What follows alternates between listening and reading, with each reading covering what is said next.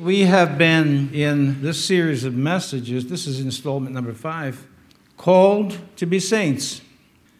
Now, I won't review with you Romans chapter 1, verse 7, 1 Corinthians chapter 1 as well, where we have that statement, that phrase, called to be saints.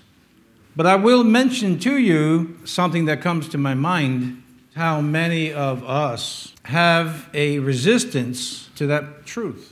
Because we were taught to think of a saint as someone who's not only special, and certainly Christians, you know, vary in their degrees of dedication and also their ability to appropriate the grace of God. But saints are not voted in by people, they're elected by God. We just sang a hymn, The Vilest Offender Who Truly Believes, that moment from Jesus. That moment from Jesus a pardon received. So many of us, I wasn't particularly one of them, but there are so many of us that the moment we receive Christ, again, I'm not one, but they felt something, a washing, a cleansing. That wasn't my case. Mine was more gradual. But the words of the song, the vilest offender who truly believes, that moment from Jesus, a pardon receives. And at that moment, you and I and so many others of the past, in the present, and then again in the future, are called to be saints. Whatever God the Holy Spirit has to do to regenerate your mind and scratch the memory, erase the memory that saints are special people, that other people build statues to. You are told by God that you are called, you are called to be a saint. Now, with that in mind, let me take you to the book of Exodus, chapter 16, and verse 4. Because this verse here, there are some others as well, shows us a truth that we are living out right now. You're living it out right now in America. Exodus chapter 16, verse 4. Then said the Lord unto Moses, Behold, I will rain bread from heaven for you, and the people shall go out and gather a certain rate every day that I may prove them whether they will walk in my law or no. Here we have an explanation of why God sent bread just enough for one day to ancient Israel. We are not in that case, but there are some similarities that I want to point out. Bread enough just to last for one day. Give us this day our daily bread. As Americans, we're very used to having things stocked up. I don't know that there's ever been a period in my life in particular that there wasn't something in the closet, wasn't something in the refrigerator. Now, I know people who have had that experience, but I have not. But the whole nation only had enough bread for one day. And they had, by necessity, to wait upon God and to believe Him. Now, they didn't always. As we see their murmuring and their complaining to Moses. And Moses response saying, You're not complaining against me, you're complaining against the ways of the Lord. Bread enough for one day, with nothing in store for tomorrow, the exception being Fridays. The reason that God did this, as we've just read, was to see if they would believe God when we go forward and we look at the end of the book of Joshua and then the beginning of the book of Judges as well, or throughout Judges, we see God speaking again to Israel, who did not drive out the nations, all the nations, that they were supposed to. So God finally makes a decision and he says, Now I'm going to let them remain. You'll not be able to drive them out. Here's the relevance for us today in America. You'll not be able to drive them out. I'm going to leave them there to prove you to see if you will walk in my law or no. Now, we here don't relate to the fact that we only have bread for a day. Most of us don't. Majority of us don't.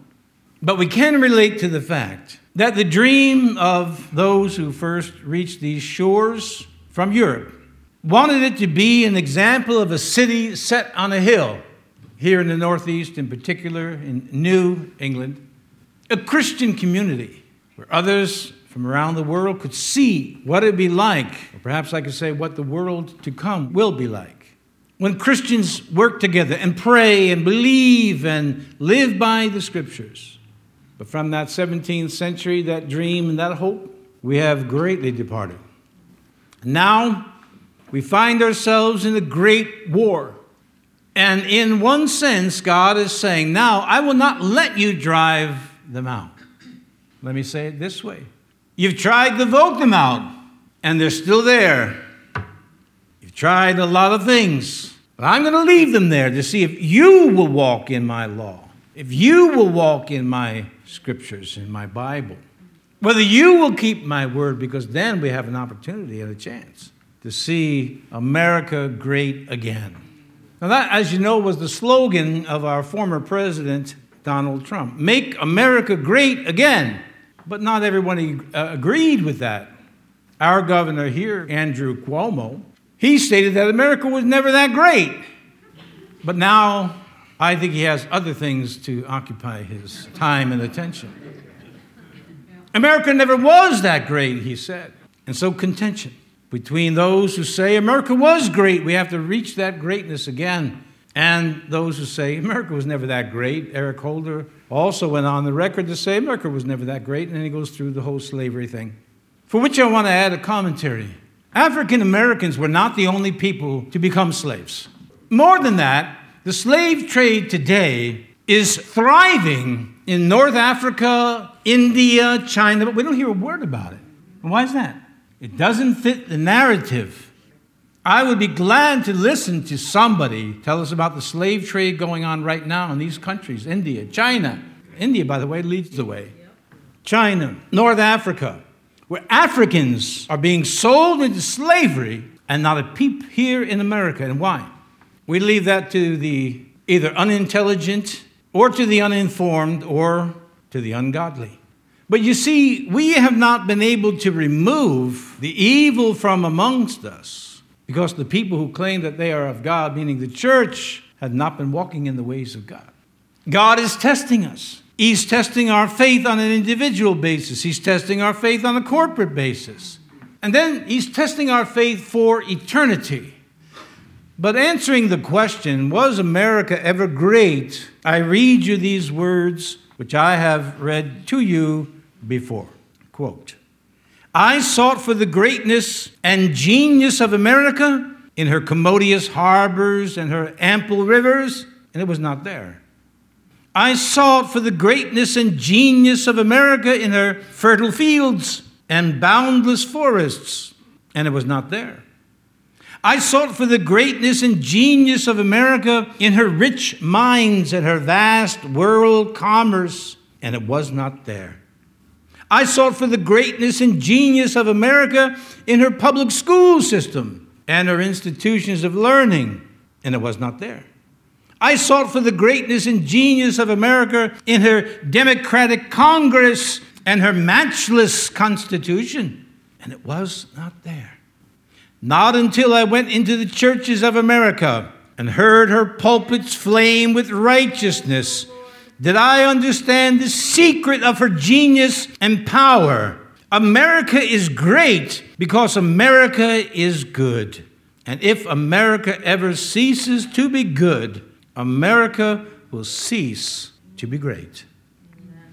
Now, that statement has been misattributed to Alexis de Tocqueville. I know this because I researched it myself years ago, looking for that page, book, and number, and it doesn't exist.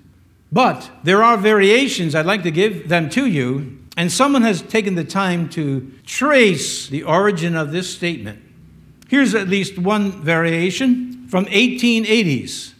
Quote, I sought everywhere in vain for the secret of their success, Americans, until I entered the church. It was there as I listened to the soul equalizing and soul elevating principles of the gospel of Christ as they fell from Sabbath to Sabbath upon the masses of the people, that I learned why America was great and free, why France was a slave. There is no doubt that de Tocqueville did not write the first statement I gave to you. But as we go back, we see again in the latter part of the 19th century another statement, very similar to the one that somehow developed over time, over at least a century. So, in one manner of speaking, it really doesn't matter who wrote this. What we do know is that someone wrote it. Could have been a preacher. A foreigner, obviously, who came here over 100 years ago and said that the greatness of America was not found in its natural resources, not found in its public school system, and not found in the halls of Congress, nor in that valuable document we call the United States Constitution. It was not there. But it was in the churches. The Great Awakening of the 18th century with John Wesley, George Whitefield, and Jonathan Edwards. The Second Great Awakening with men like Charles Finney and many, many others. Asbury and some of these men. You see, in our country, the secret of success has always been with Christ. Christ alone. And might I give another commentary here on the last four years that have transpired? Why so many Americans are disappointed is because we tried to do it with the arm of the flesh. We simply thought that as long as we vote people in and out, we'll be good. And God in His heaven said, Not so. I will disappoint your dreams until you look at me, until you can sing a song with the truth in your heart saying, You are all I need. Now, again, I have many things that I wanted and received. I've had many things that I still want and may receive. But in life, there's only one thing that we really need Christ. Christ. And so God has allowed evil to prevail until we stop looking at the arm of the flesh. Sure, we vote for the uh, candidates who best represent us, but let's be honest. How many people can you name in this state of New York or in our federal government that really ideally represent what this book stands for? Very little, very little. And when they do get elected, they are pounced upon mercilessly by the ungodly. And why? Because the church has forgotten God. Let me give you the seed or the germ from where this statement that I read to you about the greatness of America in its past and the warning America is great because America is good, and if America ever ceases to be good, America will cease to be great. But we could add to that America will cease to be safe. America will cease to have answers to every disease. Now, we hear a lot about COVID I challenge you, challenge you to go home and do your research as to communicable diseases around the world, and you'll not find COVID at the top of the list. And AIDS is up there, way up there. Have they forgotten about these? Or once again, does it not fit the narrative? You can decide. America has ceased to be a lot of things that many of us are old enough to have seen in our own generation. Every time I come out on a Sunday morning to the stop sign by my house and have to wait in traffic, it's not a lot, not compared to where I came from. I think to myself, only a few short years ago, I could roll through that stop sign with my eyes closed, wearing any cars. But I certainly can remember as a child. You couldn't get gas for your car on a Sunday morning. You couldn't buy milk or bread or anything because it was honoring the Sabbath, the Christian Sabbath. We here, old enough to have seen that, like the destruction of the temple at Jerusalem. And these young people here, some that sit amongst us and outside and wherever they may be, don't understand what's going on because we have forgotten our history or allowed the university professors with their impressive degrees to distort our history without once again looking it up for yourself. I've done that. But anyway, here is the germ, the seed of that statement that evidently came from two preachers who were visiting America in 1830 or so, preceding de Tocqueville by about a decade. And this was their observation America will be great if America is good. If not, her greatness will vanish away like a morning cloud. That seems to be the beginning of the longer statement I read to you from well, it's not de Tocqueville, but it's almost always attributed to him. It's misattributed. He didn't say it, but somebody did. Imagine going into the churches of America, not one here, one there, any place. Imagine traveling down the East Coast or across the West, right to the next shore. And every church you go in, the pulpit is aflame with righteousness.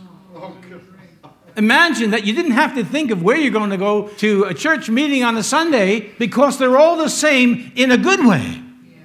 Now, I have friends that have moved to other states, and I tell them this I said, You're going to have a hard time finding a church. I don't mean a building, I mean one that I consider to be normal, and normal being that it matches the scriptures. Perfect, there's no such thing, never has been. Imagine being able to go anywhere in the United States of America and it really matters very little what's on the door because the pulpits are aflame with righteousness. And that's what we're praying for. Yes. That's what we're praying for. I have little faith that it's going to start with preachers my age. They're too worried about their retirement account. They've built up a reputation. It's going to start with younger people, some that have nothing to lose anyway, which is, I think, a good thing. But there'll be a few rich young rulers who won't walk away from Jesus, as the one in the gospel did. And they'll say, You're all I need when that happens. A mercy drop here and a mercy drop there. And then, with God's help and mercy, showers of righteousness filling the pulpits of America. Not one pulpit or two, the pulpits of America God taking down the evil that stands right in these type of pulpits. God is alone our source of blessing, and America can be great if we turn to Christ. And if we don't, then we will see the same things ancient Israel saw and all the nations that have forgotten God. And that, my friends, troubles me. When I look into the face, and I've shared this with you before, me, I'm older. What difference does it make? Some of you are older. What difference does it make, you say? Look into the face of these babies. Some of them we see sitting right around here. And I look into their faces and their smile, and I see the innocence. I say to myself repeatedly, Barnett, you cannot quit. You cannot give in. My job is to preach Christ. You must do your duty. Because even if I fail, or if you fail, at least we can say to our children, and to our grandchildren, I did my best. There was a time, and many of us can remember it. Some of you are too young to even remember this. You could walk down the street at night, midnight, one o'clock, and there was no fear for your life. Why was that? Because the fear of God was on people. They expected retribution from God, who often works through men. Now, you can pretty much do whatever you like and the victim that's dead is not the victim, it's the poor guy who had a tough life. I've always thought to myself, and we could throw in a bunch of people in the same category as serial killers, what about the victims? I only want to know about this much about these people and how hard they had it because God is the one who gives man a choice. Choose you this day, good or evil. I want to hear about the victims. I want to know about the people whose lives were ruined because we let evil prevail. And so we have this here. America will be great if America is good. If not, her greatness will vanish away like a morning cloud. And in my understanding, this decision is now left up to this generation. And let me say this as well we cannot afford to hold our ground. We must go forward. In the boldness supplied by the power of the Holy Spirit, no matter who the opposition is, we must make a stand boldly so that we have a chance of a third great awakening. I see this all the time in the political sense. Conservative writes, I'm awake. Liberal writes, they're woke. I have it on my handle on one of my social media platforms, Third Great Awakening, but I'm not talking about politics. Man has never saved man, ever. It's God and the one true God. How ridiculous it is what became of Alcoholics Anonymous, started by a Christian with 12 principles based on the scriptures. Now, when you come into a meeting, and by the way, I told you I'm for these 12 step programs, I think they're good. Well, your higher power can be that chair. If I was in a meeting like that, well, actually, I was in a meeting like that years ago, saying to myself, what does that say of my intelligence if a chair is my higher power? People sit on chairs and do other things. And that's my higher power? Because someone didn't have the courage to say, this program began like this. And that's how it's going to stay. America can be great. If America is good, but America can never be good without the power of Christ, without the blood of Christ, without the atonement, without the Bible. We need the Lord to touch our nation. Come with me to the book of Exodus in chapter 1. I made mention of this in passing, but now I'd like you to read it with me.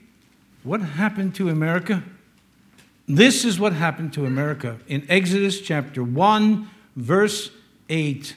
Now there arose up a new king over Egypt, which knew not Joseph. Take the word Joseph out and put in the word Jesus. Now there arose up a new Congress over America, which knew not Jesus. Our national motto is In God we trust. Not in a God we trust, in God we trust. It should be noted that that was voted in many years after the great awakenings and revivals of the past. In my view, as an attempt to hold on to it, but it's still slipping through our fingers because we must know that God. We must have Him as our Savior.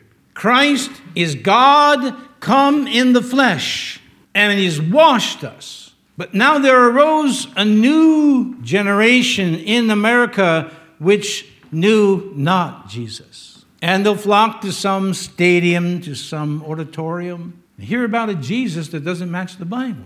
It's a different Jesus, it's a different gospel. We've been warned about that in the first chapter of Galatians. And in chapter 1 of Galatians, it says, If any man preach not this gospel, let him be accursed. Cursed. That's strong language.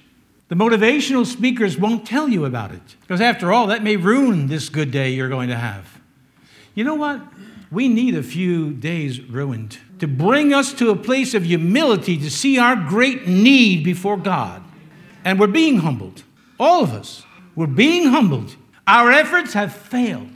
God's efforts will never fail.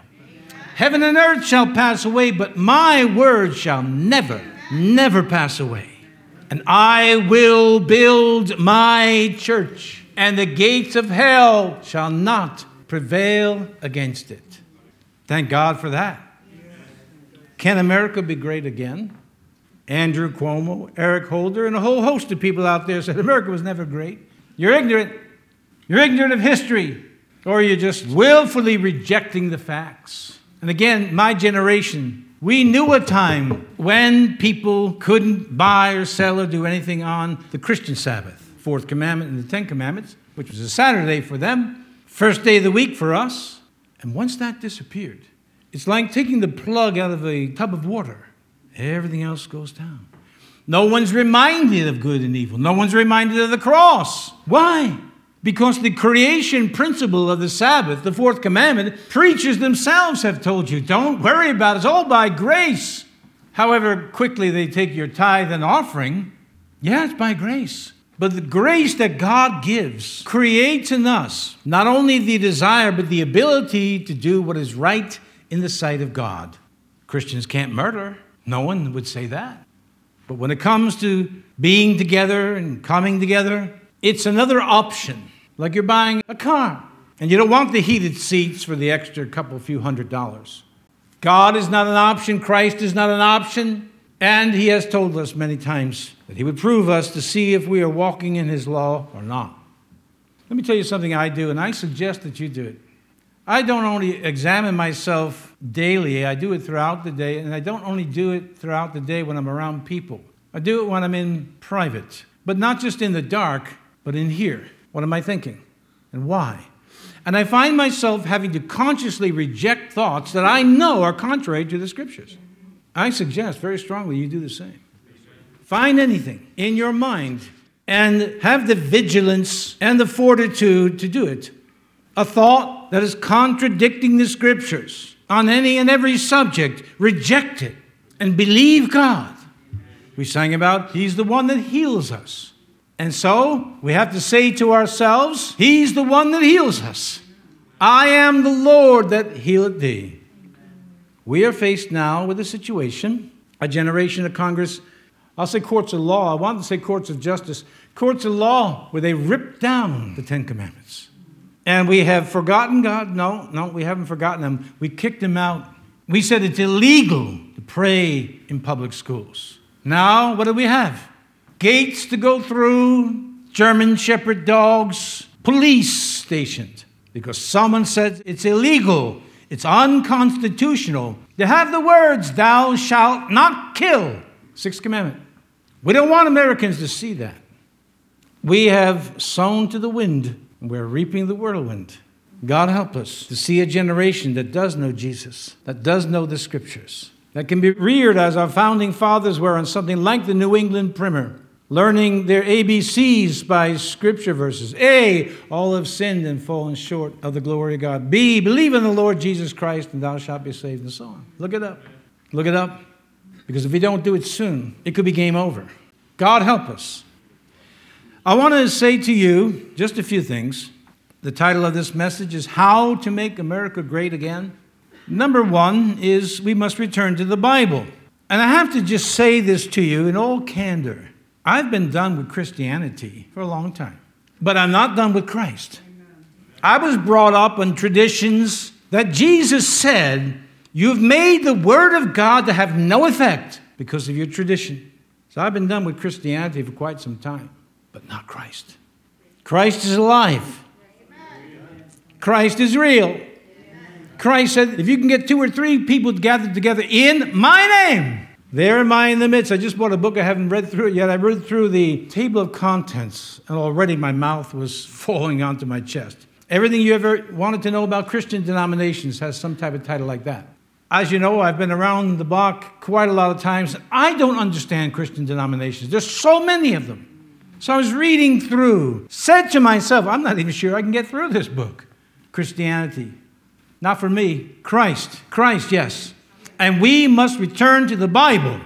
We must know, as the disciples on the road to Emmaus found out, in Luke 24 27, when Jesus appeared the Bible says, in beginning at Moses and all the prophets, he expounded unto them in all the scriptures the things concerning himself. What did he use? The scriptures. Well, they were Jews. Didn't they know the scriptures? To some degree, yes. But remember, they were raised on all types of traditions related to Judaism that Jesus said, here's the scriptures Psalms, prophets, Moses, all the way from Genesis to Malachi, these are the things that talked about me. And we must return to the Bible, not to Christianity, to Christ, to Christ alone. If America is to be great again, we must return to the scriptures. I want to ask you a question. How much did you read the Bible this week? Start your day with the Bible, end your day with the Bible. How much of it do you actually memorize? You know, throughout history, predating Christianity, you had four cardinal virtues prudence. Then you had justice. Then, after justice, you had temperance, self control.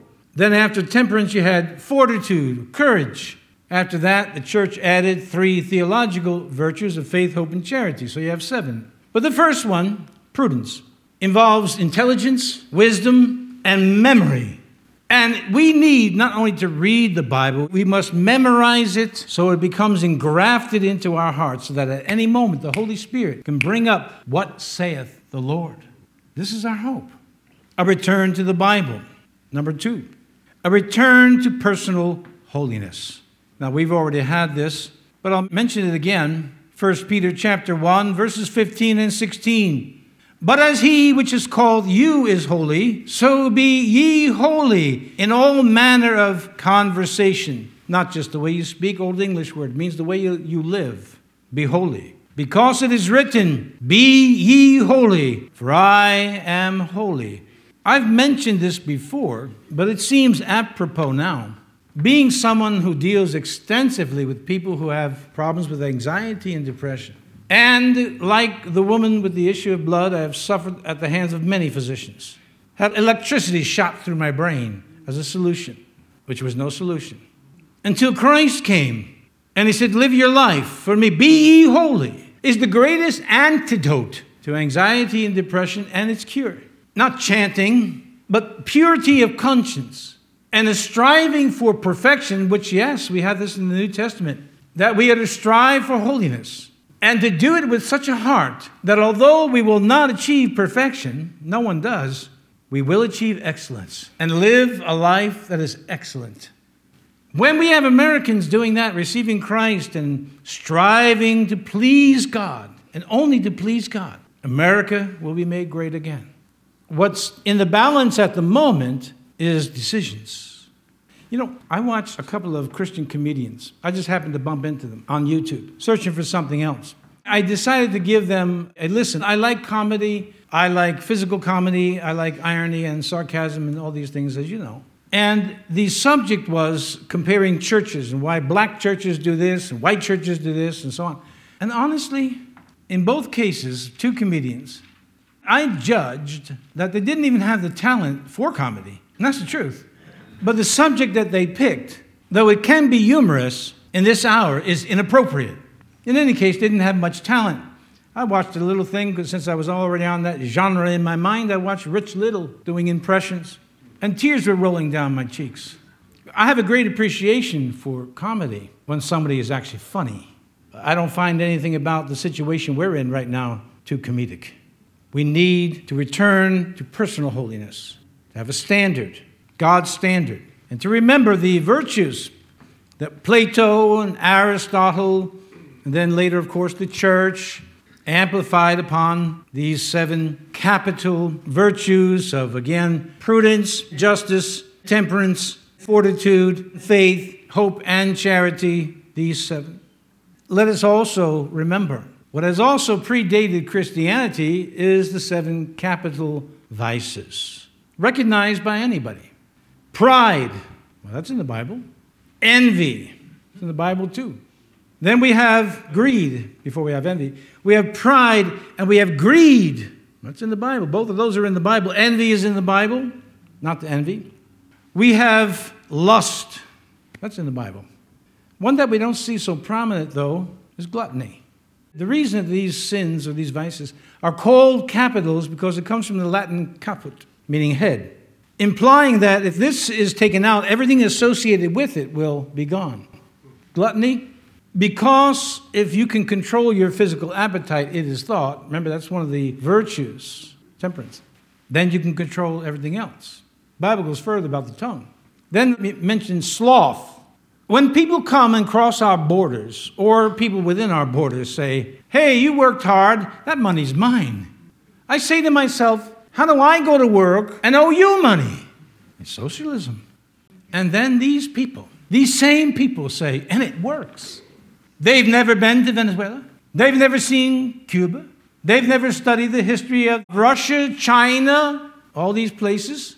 Oh, you say, I had a discussion with a man that said, This is the difference between communism, Marxism, and socialism. I said, Yeah, but in the end, they still take the same amount of money. So you could call a rose a rose, or you could call it a daffodil. It still smells like a rose. You go to work and owe me money. Why? That's a million dollar question. Who's got the answer? And all the people up at the top, taking all the cream, including our own Congress, taking all the cream of our taxes saying, Now distribute your money. I say, You distribute your money. I say, Why don't you start working for your country for free? You love our country? Then work for free. Then we had a president that did that. Work for free and stop all your deals with countries that are ultimately out to destroy us. In any case, sloth.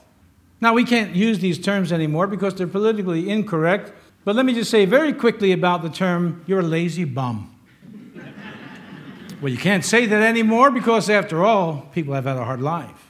But wasn't it John Wayne that said, Life is hard, and it's even harder if you're stupid? I partly agree with that. We have Americans that say, Socialism. Really? I bet you it's not the same people that are working. And if you're watching, and you are, start sending your money to me, but it's not coming back because I don't believe in socialism. But I'll take your money. I'll take it in a heartbeat. And you think about how you're going to make it through the week because I don't believe in socialism. I believe in what has been known as the Protestant work ethic.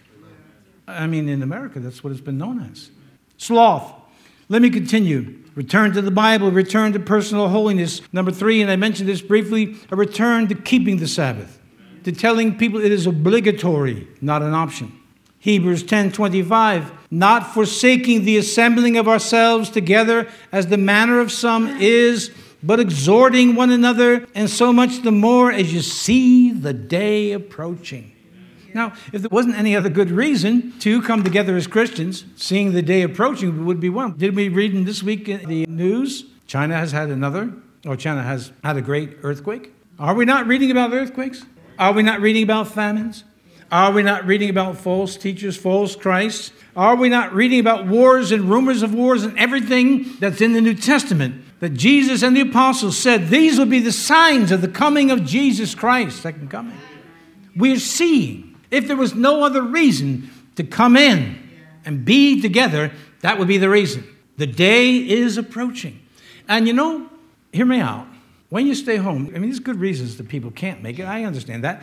But I mean, when you stay home, you say, Oh, I was benefiting from my singing. If I'm at home singing by myself, you come to the song service, and the song leader, whoever he or she is, says, Oh, I've already sang when I was home.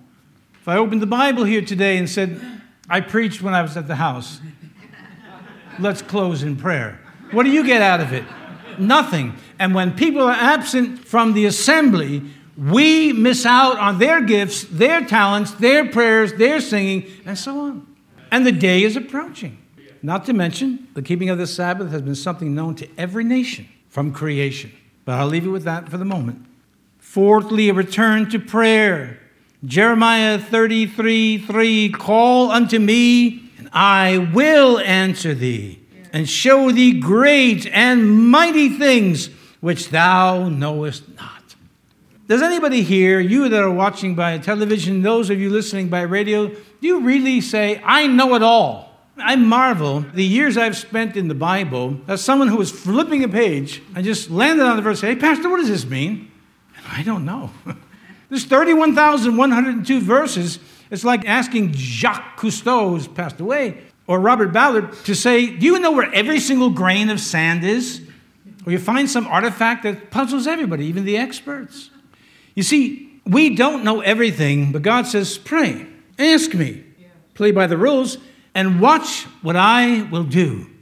We here have seen diseases turned around and run the other way by the laying on of hands, the anointing of oil. We've seen it. We have testimonies right here. Because the doctor said, It's over. And Jesus said, Not yet, it's not. It's not over till God says it's over. And Jesus said that with me, nothing is impossible. With God, he said, nothing is impossible. Pray. Pray in private, pray in public. Come out when the pastor says, prayer is Sunday morning before the service. We need a return to prayer. We need to go before God and see Him do great and mighty things so that we would know we did not do this. The White House didn't do it. Congress, the Senate, and the Supreme Court, God help us, did not do it, but God Himself did.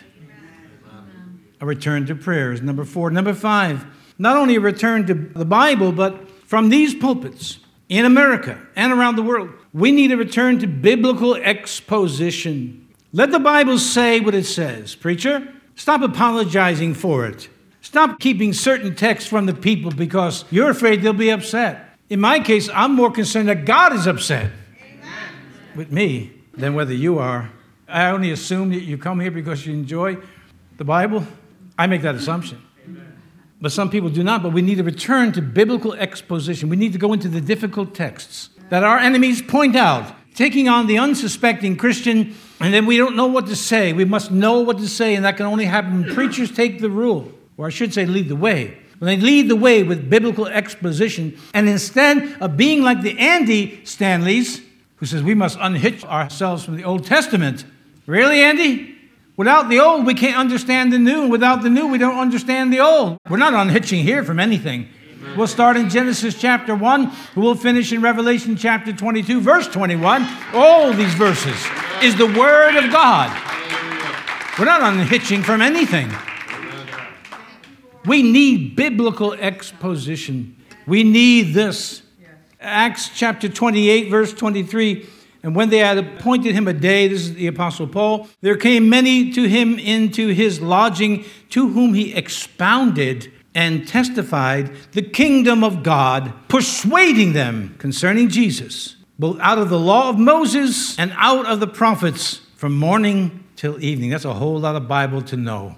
And the Apostle Paul knew it. From the morning to the evening, he expounded the scriptures and persuaded them Jesus is the way, He is the truth, and He is the life.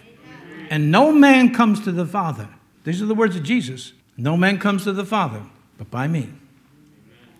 Lastly, let me say this we need to return to church discipline, or to put it in the vernacular of our parlance, holding people's feet to the fire. We had a man here some years ago who had a aberrant belief on the Trinity. I confronted him on it, and we had a little exchange going back because honestly, I don't have time for this. From the pulpit and teaching and questions, that's different than argumentation. In my own home, I mean my own church, a guest comes in and challenges. You know, what would you think? I mean, even though I'm your pastor and you love me, if I come into your house and say, I don't like the furniture, I don't like the way you've arranged things, so we're going to change it. I don't think the least of you here would put up with that. I'll put my feet up on the coffee table that was given to you by a great, great, great grandmother, father. I like the colors, so get the pink guy on the phone. Let's change the color of the living room. You say you wouldn't put up with it? Well, let me tell you something. This pulpit was designed by me. The Bible was designed by God. And when someone comes in and says, Well, I'm going to teach you a few things about the Trinity, I say, No, you're not. And I give you the gist of the story. Then he began to say, Well, you know, I'm with the brethren, I'm going to teach them. I said, No, you're not. Even then, I gave him a pass. I said, Look, you believe what you believe, but you keep your mouth shut. And then he said this to me He says, What do you expect me to stand there like a dummy? You know what my answer was? Yes. you stand there like a dummy. He said, When I get there, I'll do what I want. I sent him a certified letter when you have to sign for. It. Don't come back. How cruel is that? I have spared you from discord, from all types of confusion. Look, when you come in here, do you want to have a fight? I mean, do you want to fight with each other, have chaos all week long? Coming from every news agency, coming here and be even more confused? Fighting at coffee time? No, you came here to have peace, to be rejuvenated. You came here to pray and to sing and to have the Holy Spirit touch you. And we need a return to church discipline. People don't have to believe the way we believe, but they can't come here and say, I don't like your furniture. We're going to change it. I don't think so. A return. Which, by the way, this church discipline must be used sparingly, appropriately, and very much with a sense of empathy. I do empathize with those who have these aberrant, not just their doctrines, but the way they think that they're going to just come into my living room and change my furniture. Who thinks like that? It is reported commonly that there is fornication among you. This is 1 Corinthians chapter 5. And such fornication is not so much as named among the Gentiles. That one should have his father's wife, uh, that would be his stepmother. So this man is having sex with his father's second wife, maybe his third. And ye are puffed up, and have not rather mourned that he that hath done this deed might be taken away from among you. For I verily, as absent in body but present in spirit, have judged already as though I were present concerning him that hath so done this deed. In the name of our Lord Jesus Christ, when you are gathered together, and my spirit with the power of the Lord Jesus Christ, to deliver such a one unto Satan for the destruction of the flesh, that the spirit may be saved in the day of the Lord Jesus. So, that, see, God disciplines with something good in mind. But goes on to say this Know ye not that a little leaven leaveneth the whole lump? Purge out therefore the old leaven, that ye may be a new lump, as ye are unleavened, for even Christ our Passover is sacrificed for us. I submit these, we'll call it a short list, of what will make America great again if they be accepted in the churches of America. Again, as far as I'm concerned, you can start right here. Take the sign down off the front of the church. Take the sign down off the front of every church put up Christ. Christ. Charles Finney, the great revivalist and one of the great leaders of the Second Great Awakening in America in the 19th century, had a belief that I agree with. He believed that in every city there should only be one church building. Because when you think about it, and I told you I just bought a book, I'm not reading the introduction, I'm just going through the table of contents. I mean, there's denominations I've never heard of. Under the Baptist, the list was as long as my arm. Some just engaged my attention because I was curious to know how they come up with this name. See, that's the flesh. Christ is the spirit. But that's how we have to pray. Only God can do this. Only God can do this. However, Per crucem vincemus. Through the cross, we have victory. And sermo tuus veritas est. Thy word is truth. This is the truth, the whole truth, and nothing but the truth. So help us, God. Father, we come before you this day in such a short period of time. And as others around the world see the same things, their country is just going over to evil. Oh Lord, today let us be reminded we are the salt of the earth. Let every preacher be reminded they are the salt. And God, we pray, whoever wrote what I read earlier, come true and come to pass in our lifetime, that we may see it with our eyes. As the elders in the Babylonian captivity got to see the rebuilding of the temple, however short it came of Solomon's, that we may see with our eyes before we pass on showers of mercy, of revival. Oh God, that we would apply the gospel to ourselves first and foremost. Oh Father, I ask again that we may see with our eyes before those of us who are older pass from this world the raindrops of mercy, signs of a revival, of a reformation. Oh God, help us. In God we trust. And we don't deserve, as we already know, God, we don't deserve your mercy, but that is you. Help us now as we pray right here in this little parcel of land in upstate New York. Help us and pour out your spirit. Because we have sung, You're all we want, you're all we ever needed. And now, in addition to what is written, that we may know that you are near, that you walk with us and talk with us. Now tell us, we are your own, and no weapon formed against us shall prosper. And every tongue that riseth up against us in judgment will be able to condemn it. For this is the heritage of the servants of the Lord, and our righteousness is from you, says the Lord. We bless you. Let's stand this morning. Oh God, bless America, land that I love. Stand beside her and guide her through the night with a light from above, from the mountains to the prairies to the oceans, why with foam.